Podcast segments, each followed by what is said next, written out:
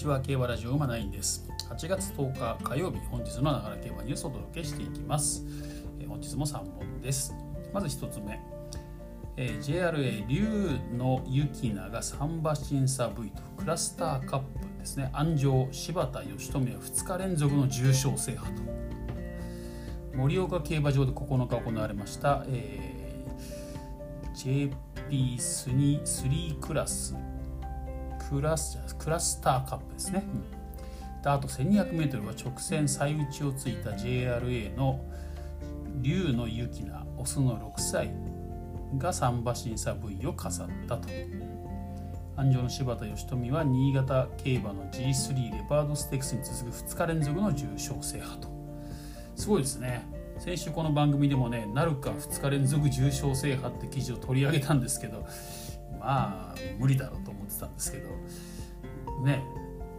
両両方ともこれ一番人気だったみたいですねこの馬もね、うん、まさか2レースとも一番人気の馬だったとはねちょっと思わなかったんですけど、まあ、見事に勝利と、まあ前日のねレパードステークスではねあのステッキを落としてしまってなんてね話でしたけどこのクラスターカップ、まあ、盛岡競馬場で行われたんですけどね。これはねうまくね打ちをついたと。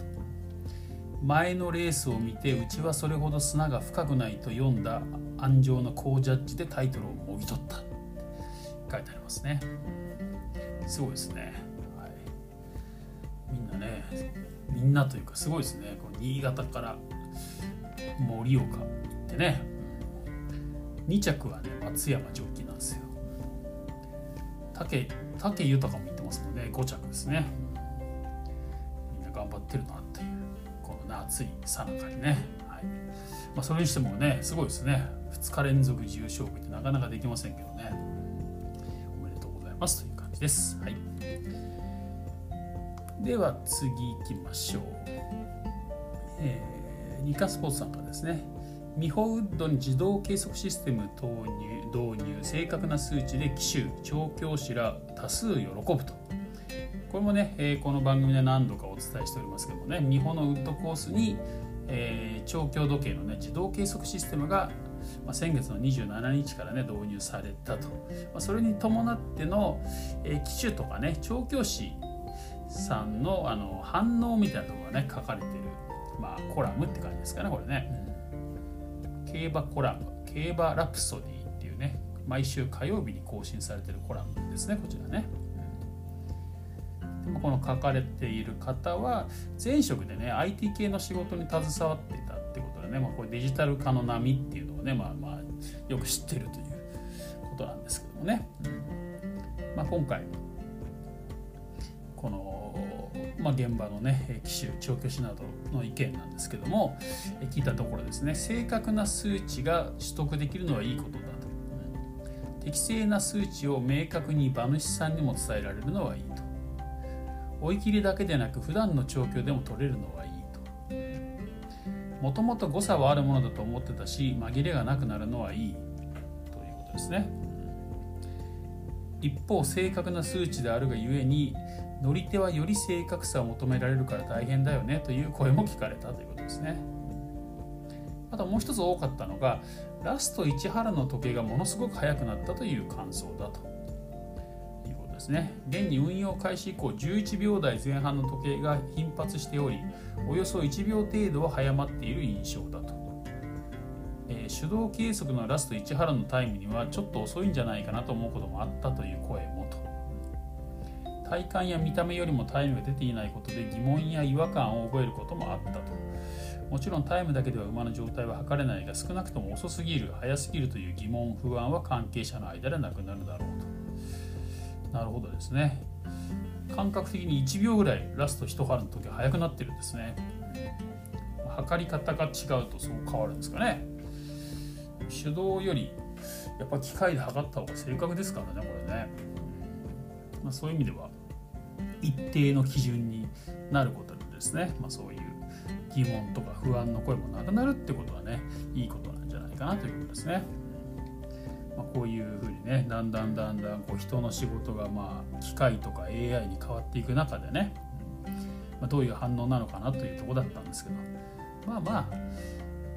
あねこういう仕事がなくなっても他にもいくらでも人じゃなきゃできない仕事ありますからね、まあ、そういうものをやっていけばいいということなんでしょうということで、まあ、前向きな意見が多いんだなということでね、はい。まあ、よかったなという感じですかね、まあ、早くいつも言ってますけど早く立冬の方もね導入していただきたいなという感じですね。立冬は確か12月ぐらいの予定でしたね、はい、では最後3つ目です、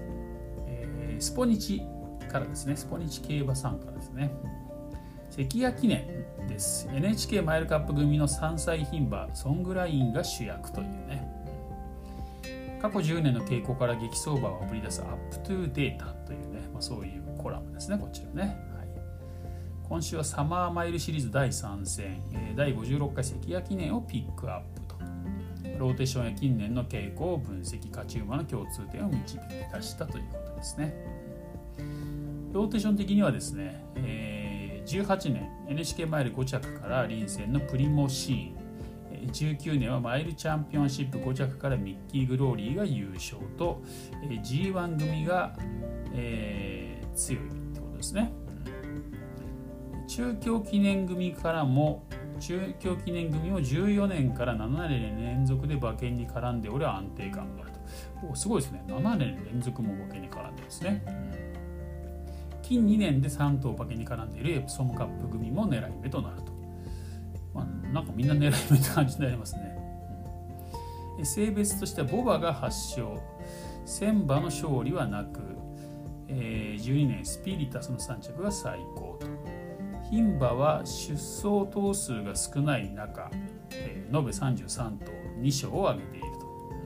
2勝ですね2勝を挙げていると。近3年では馬券圏内9頭の中6頭が牝馬と構想傾向にあると。12年ドナウブルー。18年プリモシーンはともに一番人気で優勝。牝馬が一番人気なら V 候補と。なるほど。ということですね所属関東関西とも5勝ずつと。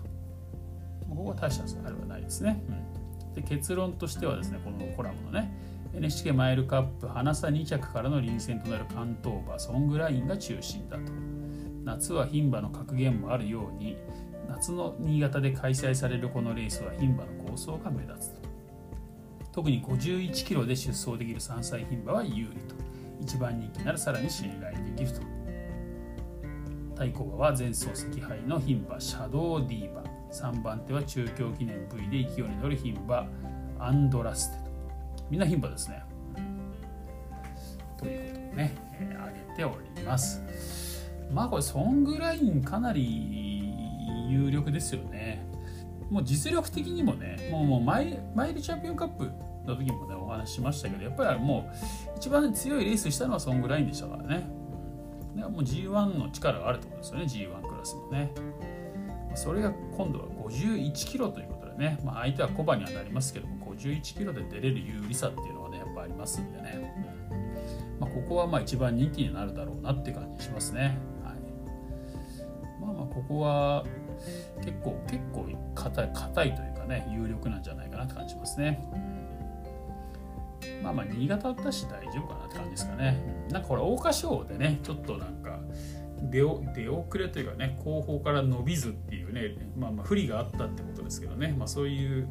レースもしてましたけどね。やっぱまあ直線の長いこの新潟ならね、まあ、紛れも少ないのかなってところもありますしね、まあ、向いてるんじゃないですかね。やっぱ東京でも構想成績があるんで左回りもね大丈夫でしょうしね、はい、というところでかなりね中心中心軸がもうはっきりしてるかなって感じがいたします。はい、ということでね今週末は関谷記念新潟、ね、小倉小倉記念があるということです。ということで本日は以上です。また次回お会いしましょう。